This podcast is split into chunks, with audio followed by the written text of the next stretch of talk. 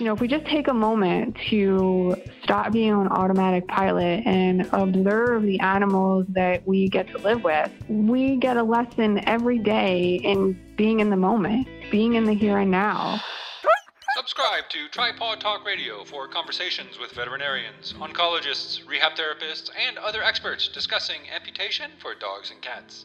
Find more info, helpful care tips, and a free gift at tripods.com/radio. What is the most important factor when considering chemotherapy for your dog or cat with cancer? And why is it also important to think about nutrition, the clinical experience, and our emotions? Find out from Dr. Vanessa Rizzo on this episode of Tripod Talk Radio and scratching like a three-legged dog. For any tripod, cat or dog. Why do some vets do things that way? Why? So many people don't realize that their dogs are in pain.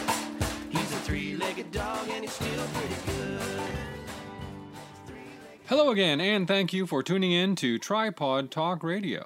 This is episode number 92, recorded on January 16th, 2020.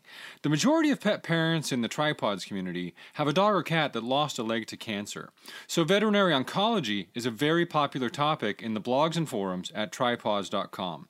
And with good reason. Chemotherapy can be scary, but it doesn't have to be.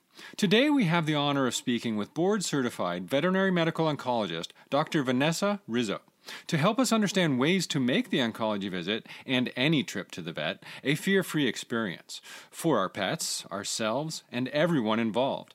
Dr. Rizzo is medical director and chief oncologist at Puget Sound Veterinary Specialists, a certified fear free clinic. If you're in the area, check out PugetSoundVetSpecialists.com. Now keep listening and learn the number one most important thing to know when considering chemotherapy for pets with cancer and discover the importance of looking at the big picture when it comes to a cancer diagnosis for your dog or cat. One that includes oncology, nutrition, the clinical experience, our emotions, and living in the now. Welcome to the show, Dr. Rizzo. Thank you for joining us. Hi, Dr. Rizzo. Welcome. Hi, Renee. Thank you so much for having me. Hey, thank you. I, I'm so glad that you had contacted us a while back for some of our outreach brochures from the foundation um, because when I looked at your clinic up, I was so impressed at what you're doing there and the, the type of specialty medicine that you're practicing. And I really wanted our tripods members and the, the greater pet community at large to um, to see how you're you're approaching cancer care and um, so we're we're excited to have you, and I don't know if you can hear our dog Wyatt, but he's slurping down some water in the background right now. Good timing. That's really I do good. hear him. yeah, that's Wyatt. Um, okay, so um, you know, I I would just love it if you could uh, start by just telling me just a little bit about yourself and why you decided to open your practice. Um, well, I am originally from the East Coast, but I fell in love with the Pacific Northwest um, I decided to start this practice um, mainly for, honestly, for veterinary healthcare workers. Um, uh, I've worked in quite a few practices where I don't think that their needs were being addressed. Um, they work really hard at what they do. They care a lot about what they do. They care immensely for the patients and the clients. And I've worked in several practices where they were um, treated like uh, commodities, I guess, or Mhm. replaceable. And so, you know, I did my best within that environment to show them how much I appreciated all the work they did for me. You know, I get compliments a lot from clients, but really I can't do anything without my team. Mm-hmm. Um, and it finally got to the point where I decided that the only way to truly um, be a voice for them and to create a better working environment was to be in charge. That's awesome. I, I noticed that you, you had a lot to say about that in your uh, about section of your website, and it was it was so refreshing. Um, so yeah, I so- feel very strongly about it. yeah, it's it's great. Um, and one thing that really stood out when I, I looked at your website and got to know your clinic a little bit was that you're a fear-free certified clinic. Um, that I've seen that in general practices, but I can't recall the last specialty clinic that I saw had decided to become fear free. It's an exciting thing to me because um, I, I've been following it for a while. Um, we're friends with Dr. Marty, and um, this is this is pretty cool. So, can you share a little bit about the fear free vet care experience and why you decided to do it? Yeah, absolutely. You know, um, uh, when I when I found out about Fear Free, I was like, wow, where has this been? You know, for mm-hmm. the past ten years of my career, and you know, before that. Um, and when I started taking the classes, you know, luckily I, I found out that you know my technicians had already taught me um, quite a few of those techniques. Um, so I was I was glad about that, but I also learned some new stuff on how to reduce fear, anxiety, and stress in our patients. And and for our patients in oncology, I mean, they come back over and over again. So yeah. you know, from the very beginning, we're trying to make it pleasurable for them. We want them to like coming to the clinic and luckily we're able to achieve that. You know, for some dogs that's really easy. Mm-hmm. you just have to bribe them and, you know, play with them and sort of you know make a make a fuss over them and that's that's easy you know for other dogs they're a little bit more cautious and certainly it's not easy to win the love of a cat who who just met you right. for the first time so yeah i mean we're really trying to minimize you know their stress uh, the client's stress and also, I find that it helps us. It helps the veterinary healthcare worker. We don't want to hurt anybody. We don't want to be causing fear or stress to our patients. You know, we want to be doing good things for them. And mm-hmm. I, I just think that it helps everybody involved. Oh, I, I totally believe that. I mean, I have one of those dog dogs who hates going to the vet, and doesn't matter what you throw at him. I mean, he's a stress case when he goes. And mm-hmm. one of the um, the caveats when when people in the tripods community are wondering, should I do chemo? Shouldn't I do chemo? One of the things we've always said is, if your dog doesn't like going to the vet, you might want to consider that is not going to be the best situation for them because you have to go back so many times. But now Absolutely. that yeah, and now that there's a fear-free clinic like yours out there, I hope more and more will do it because we will start telling people, "Hey, you know, if if you can work with a fear-free practice, you know, you're going to see a difference." And we have had members comment when they switched to a fear-free general practice that they noticed a difference right away. Oh, that's um, great. So I I just yeah, I love it, especially for oncology because it's already it's scary enough for the people to decide to do something like that. Yeah, I can't imagine. Yeah, pets. And if they see their pet being stressed out or you know pulling the other direction when they yeah. get to the door, that only causes more anxiety in the families. But when they're when I hear stories about you know the dog popping up in the back seat when they round the corner to the clinic and they're pulling the owner into the clinic, I mean that's awesome. Definitely. So, can you throw out a couple of examples of ways that that maybe a couple of techniques you use, um, you know, to get the dog excited, and then maybe to keep calm when when the um, oncology session is going on? Yeah, so we immediately start giving them treats. Um, so the dogs who will take treats, um, it makes our job a lot easier. Um, we speak softly um, from beginning to end. Um, we, you know, a technique I learned from going through the fear free courses is the music. Uh, the music that is supposed to um, keep them calm. So we have that playing in the lobby, in the exam room, and also in the treatment area. Um, we, let's see, um, I immediately give treats as soon as I walk into the room. Um, I don't make a huge fuss as soon as I walk into the room, but I just start giving treats. I talk to the owner, and then I sit calmly on the floor. And I don't do an exam right away. Um, I just sort of scratch and pet and talk with the family, um, and then I try to get an exam in sort of while I'm scratching and petting once I see that the patient is calm and can handle it. And you know, if they're, you know, if when I start doing that, they're like, oh, I know what you're doing, and they, you know, if they go mm-hmm. run behind their owners, we just we just take a step back, we stop, you know, basically we don't rush I think is is one of Uh-huh. the biggest things. We don't need to rush the appointment and rush to get the next patient in the door. We we just really take our time and do it at their own speed. And if I can't get something done in that appointment, you know, I you know make a decision on you know how important it is. Do I really need to get it done this moment?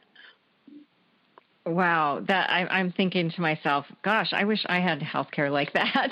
That's awesome. I know, right? um, do you, are your appointments longer than the average uh, non-fear free clinic appointment for oncology? Well, I, I guess I don't I don't know about what other clinics do. To be honest with you, our um, so we schedule an hour to an hour and a half for a new consultation. Um, for a recheck, it depends on what it is, um, but we make sure we give enough time for whatever it is we're planning on doing. So that could be anywhere from a half an hour to again an hour and a half. It just it depends on the dog. Wow. You know, is this dog really stressed out? Okay, we know we're going to need more time. Are we going to Mhm. need to sedate him, or does it, you know, does it just take extra treats um, and like things like Cheez Whiz? Yeah. um, you know, and going slow. Um, you know, what procedure are we doing? What chemotherapy are we get, doing? You know, does the owner need more time? Do we know that you know they're going to have lots of questions every time they come in? So Mhm. we try to tailor it to each individual patient and family. Wow, that it's it's such a a new and exciting approach to specialty care because one of the things that members have always said was well often said is that they they feel like they're a number really at a specialty practice. You don't have that Yeah. re- relationship. And it's nice to see that you guys take the time as a fear-free practice to get to know the patient and the client. That's pretty cool. Um, so you also have a social worker. Um, tell me a little bit about Stephanie and, and why you decided to bring her on board. What does she do for your patients? So Stephanie um, essentially has, I think, two two major roles. You know, our you know our we have several goals, but you know what we do is we care for animals and their caregivers. You know that's what's on our website. That's what I believe wholeheartedly, and I and we define those caregivers as the pet parents and the rescue workers, but also, as I mentioned, the veterinary healthcare workers. Um, you know, I don't know how much you and your audience know, you probably know, but the rates of anxiety, depression, and suicide among veterinary healthcare workers is really alarming. Um, Yeah, it is. I wanted to take concrete steps to try to reduce those numbers. So not just opening my own clinic and telling my staff, you know, as often as possible how much I appreciate them and what a good job they're doing, but also to you know, put a resource right in front of them that they have if they're Mhm. having trouble. You know, it's e- it's a little bit easy to say, "Oh, go get help." You know, maybe you should talk to somebody, but Stephanie's there every day asking them how they're doing, you know, and getting to know them and they're getting to know her. So they don't have to go to a stranger if they need help. Mhm. Um, but she's, of course, also there for the families. You know, I mean, you probably deal with this all the time. People are, they're scared. And, Oh, you know, you're talking about amputation and chemotherapy, and their heads are spinning. Um, so she definitely helps them with tough medical decisions, financial decisions, you know, people who are struggling with loss. She's just starting up uh, a grief support group um, for our area. Um, so she does a she does a lot of work um, for us, which we all really appreciate. That is so cool. It's like this this circle of care for everybody who walks through that door, whether you're the employee or the patient or the the client. Um, I love that because everybody feels supported. That's so nice. Yeah. Um, yeah, and then you I mean, it should be like that for all healthcare workers, human or. Absolutely. Oh my God, you're so right. Um, and is is this something that is? Uh, I mean, I, I I don't think I've ever seen a clinic with a social worker on board. Is this a new phenomena that you see happening, or do you think that eventually all clinics might, or bigger ones, might be able to do that? Yeah, I mean, I certainly hope so that that's where we're going. Um, there is a veterinary social work program at the University of Tennessee. Oh, Um, I think it's more geared towards helping clients, um, but Stephanie has a true passion and interest in helping veterinary healthcare workers. Um, so our goals align there. I hope one day cool. that she will have a team, um, so that we will have, you know, someone, uh, you know, her for the healthcare workers and then somebody else who can devote all of their time to the clients. Um, you know, Colorado State University has the Argus Institute. You know, Mhm. that's sort of where I first learned about not only tripod, but supporting people going through this and and their programs that they have there. So yeah, I mean, I think it's slowly growing, but yeah, I mean, I certainly hope that this will that this will catch on. I mean, we we need to be doing something, right? I Yeah. mean, the the stuff that's going on in veterinary medicine with our mental health is not sustainable.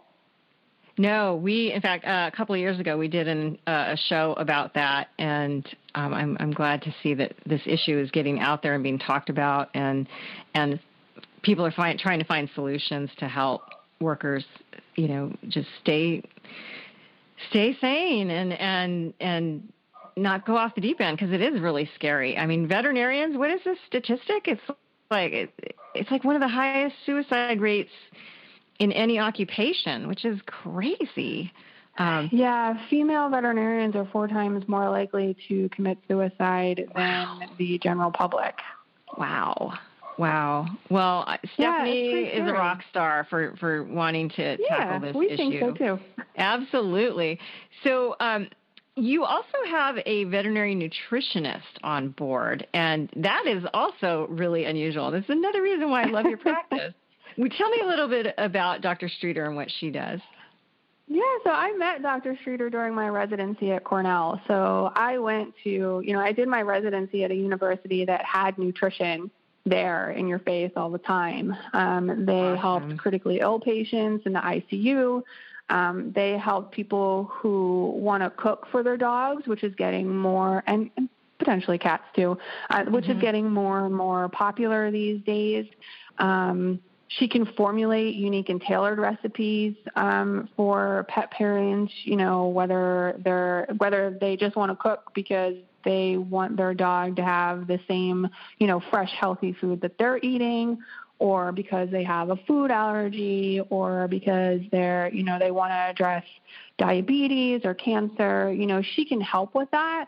Um, Cool. she can give you the exact you know grams of protein and broccoli and blueberries that you want to give that i you know i just don't have the education for um, and then the other thing that she can help the clients with and me is you know sometimes people come to me with a very long list of supplements um, Oh, yeah. that you know they, they want me to like look over and which i do um, and i do you know uh, some degree of research, but this is her whole field. So I try to keep up, and you know, I know about the most common ones, but people are finding new stuff all the time.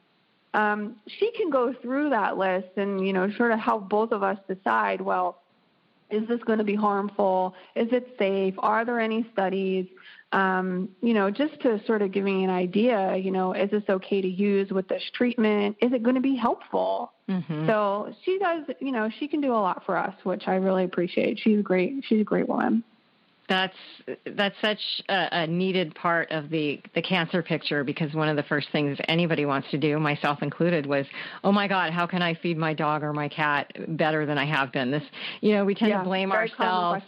Yeah, like I thought it, when our dog was diagnosed, I thought, oh my God, it was what I was feeding him. It, this is all my fault. And I try to alleviate my guilt by cooking for him. And then I, it was so confusing. And, you know, I was spinning in circles. It, to, so to see veterinary nutritionists coming on board is awesome. It, it's just the future is bright for that area of practice. Yeah, I I hope more of them are. Yeah, they're hard to find. They're really hard to find. Um, we often They refer are. people to. yeah, what? Tell me what the uh, the the board, the specialty um, board is called. What is it? It's um, Uh, the American College, American College of Veterinary Nutritionists. that's it. So that the one? acronyms that somebody should look for are the A. What is it? A. ACVN. VN. Okay. And yeah, there is a website, and we'll post a link to it um, in the show notes for this. But um, yeah, we tell people look for somebody like Dr. Streeter if you are considering doing a home cooked diet at any time in a pet's life, but especially if you're dealing with cancer. Um, so you know let's let's talk about you for a little bit now. I i want to get more into why you decided to go into oncology because you know i just remember before i knew anything about cancer care i just thought oh my gosh it's this has just got to be the most depressing occupation. I mean you know not not all your patients are going to respond to treatment and and you're constantly saying goodbye to them. And um boy, I, I would love to hear more about why you chose to go into it, and and then of the good things. What do you enjoy most about it? I was, you know, I went to veterinary school thinking I was going to be a surgeon. Oh. Um, but when about I think it was the second um, semester, we learned about lymphoma. Um, and I was hooked from the very minute. I was fascinated by cancer uh, pathophysiology. Um, you know, the fact that your own cells doing these horrible things to yeah. you. Um, I was fascinated with lymphoma treatment itself. You know, how you outsmart the cancer for as long as possible by mixing up the drugs. Um, and when it comes to the families, you know, it's one area of veterinary, of specialty medicine that we get to have this ongoing relationship with mm-hmm. the family, which is the one thing I knew that I would miss from not being a general practitioner. Um, you know, so that part of it is really great. You know, you really get to learn about their lives and their interaction with their pet, and you get to be a part of that journey with them. And yeah, of course it's sad when we have to say goodbye, and of course it it's sad and frustrating when treatment doesn't work. I mean that's it's terrible, um, mm-hmm. but to be with the family in those really tough moments is also really an honor. You know, not not everybody gets to be yeah. there in those final moments. And, you know, I'm honored that they come back to me for that. That means a lot to me. Yeah, I, I mean, I think that once somebody walks through the doors of your clinic, they uh, they've got to feel the love there and, and all of the the dedication and care that you put into supporting them. So I, how can you not? I mean, this is you have such a unique practice. Um, now, when somebody does walk through those doors and they're scared and they're looking for some kind of hope, what are some strategies that you you give to them? How do you how do you inform your clients and, and pet parents at large if they're dealing with cancer that this isn't this doesn't have to be terrifying. We can make this a good thing. What are some ideas that you give to people for coping with the diagnosis? We'll be right back to learn the most important thing to consider when faced with decisions about oncology for your dog or cat. But speaking of living in the now, be sure to check out our new book, Be More Dog Learning to Live in the Now. Available wherever books are sold, Be More Dog shares the many lessons we learned from Jerry after his amputation due to osteosarcoma. Among other things, he taught us how to persevere, never give up, and make the most of every day, no matter what life throws your way. Get the paperback, ebooks, and a special signed gift edition at bemoredog.net. What are some ideas that you give to people for coping with the diagnosis? Um, for coping with it, I, you know, a lot of people they start scrutinizing everything that their dog does. yes, like that is everything so true. they do. Oh my gosh. yes, yes, everything. Um, they start watching them like a hawk, and like every little thing that they do could be the beginning of the end. And is this normal? And I feel like they're they're they're just like on hyperdrive. Um, I I gently tell them to try to remember that that they should probably try to focus on the sort of everyday little moments. You know, learn from their pet. You know, if we observe our pets, you know, and not you know, if we just take a moment to stop being on automatic pilot and observe the animals that we get to live with, we get a lesson every day in being in the moment, being in the here and now. You know, I I don't think, mm-hmm. though I, I don't know for sure, but I don't think that they have goals the way we do. I don't right. think that they're thinking about, you know, you know, passing that exam or, you know, things like walking their daughter down the aisle, um, or I don't know, making a certain amount of money one day. Like they're just enjoying every second. And mm-hmm. I tell people to act more like their pet and try to enjoy every moment with their pet and, and not that you shouldn't be observing what they're doing and their clinical signs, but to just relish those happy moments. That is awesome advice. And it's in our community we like to call it learn how to be more dog or learn how to learn how to be yes. more cat. And we we yeah. even wrote a book about a book called be more dog. And it was it is about our journey with our dog jerry and how before he got sick we you know we just we were breezing through our work and life. And when he got sick everything stopped. And we we started to watch him and all of a sudden, all the little ordinary things, we realized, wow, those are those are pretty special, and we were yeah. pretty much just you know blowing them off, and you know, oh, he took five steps down the hallway. Well, big deal. But when he lost a leg, it was like, oh my God, this is awesome. and yeah, celebrate the little accomplishments, and and remember that your your pets aren't thinking about that six months anniversary or how much time do I have left and yeah, um, or Christmas.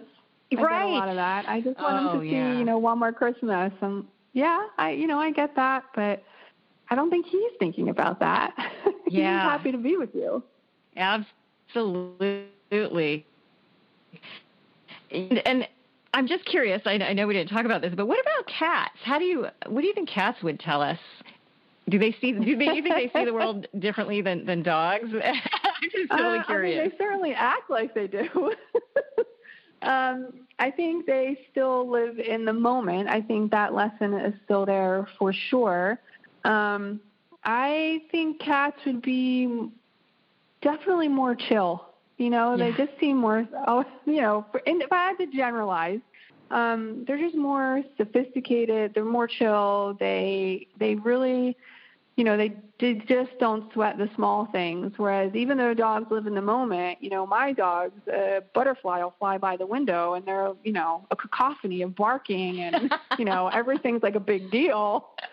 oh, I know. like- yeah, cats are like, come on, man, settle down. You know, so I, I, I think I think cats are. I like that. I Sort like of always laughing at dogs. I would I would have to agree with that. We have a pretty neur- neurotic German Shepherd, and I I can't see any cat who would behave like he does. So right? Yeah, it just doesn't happen. no, no. And um, you know, I can't believe that our, our show is almost done here, but I, I have one more question for you, and I'm hoping you can throw this out there for people and, and they'll remember it. But if somebody's on the fence about oncology and they're trying to decide should I do it, should I not do it, and whether they have a cat or a dog, what would you like them to know most about treatment and living with cancer? How can what are what's like your number one piece of advice for them? Well, my number one piece of advice is at least go talk to a veterinary oncologist. The Yeah. conversation does not commit you um, to aggressive treatment or weekly treatment, you know, and there might be other options that maybe you couldn't find on the internet or maybe your general practitioner doesn't know about. So, my number one piece of advice is to please just go talk to a veterinary oncologist. Please talk to a specialist. Um, and if I had to pick one other thing, it would be that veterinary oncology, while it's similar to human oncology, we have very we have different goals. You know, of course they care about quality of life in human oncology, but as we just discussed, humans have goals that they're trying to achieve, whereas in veterinary oncologists, I am 90 to 99% focused on quality of life, period. You know, of course, I want animals to live as long as possible and for their parents to spend as much time with them as possible, but not at the cost of quality of life. So, you know, what I often tell people who are, you know, just, I can see it, they're just so scared when they're talking to me. I'm like, look, if, if all I did was make dogs sick all day, my job would suck. I don't mm-hmm. want to do that. So we don't. You know, we really are trying to maintain the good quality of life they already have or improve it if they're sick. I love that. I love that. Thank you so much for sharing such wisdom with us. And I, I, want everybody to hear this because I was one of those people who was terrified of oncology when Jerry was diagnosed. And had I talked to somebody like you, I, I don't know, things would have been very different, I think. Um, oh, so, yeah, yeah, really. Information is power, and if you can find a practitioner like Dr. Rizzo, oh my gosh, you are you're set. You're set. I wish I wish we could like duplicate you all over the country because you're awesome. um, but uh, unfortunately, you're you are in Puget Sound, and um, that's okay. Um, if you're in the area and you, you have to deal with this disease, you're you're the go-to gal. Um, Dr. Rizzo, we we appreciate you being here. Thank you so much. Thank you so much. I really appreciate you having me. Many thanks to Dr. Rizzo for another thoughtful discussion to help make the most of the pet cancer journey. Learn more about the work she is doing at PugetSoundVetSpecialist.com. Find a certified fear free vet clinic near you at fearfreepets.com. Please subscribe and rate Tripawds Talk Radio on Apple Podcasts and find all past episodes at tripawds.com slash radio three-legged dog and he's still pretty good. Thank you for tuning in. Subscribe to Tripawds Talk Radio for more pet amputation tips from experts and claim your free gift just for listeners at downloads.tripawds.com slash podcast.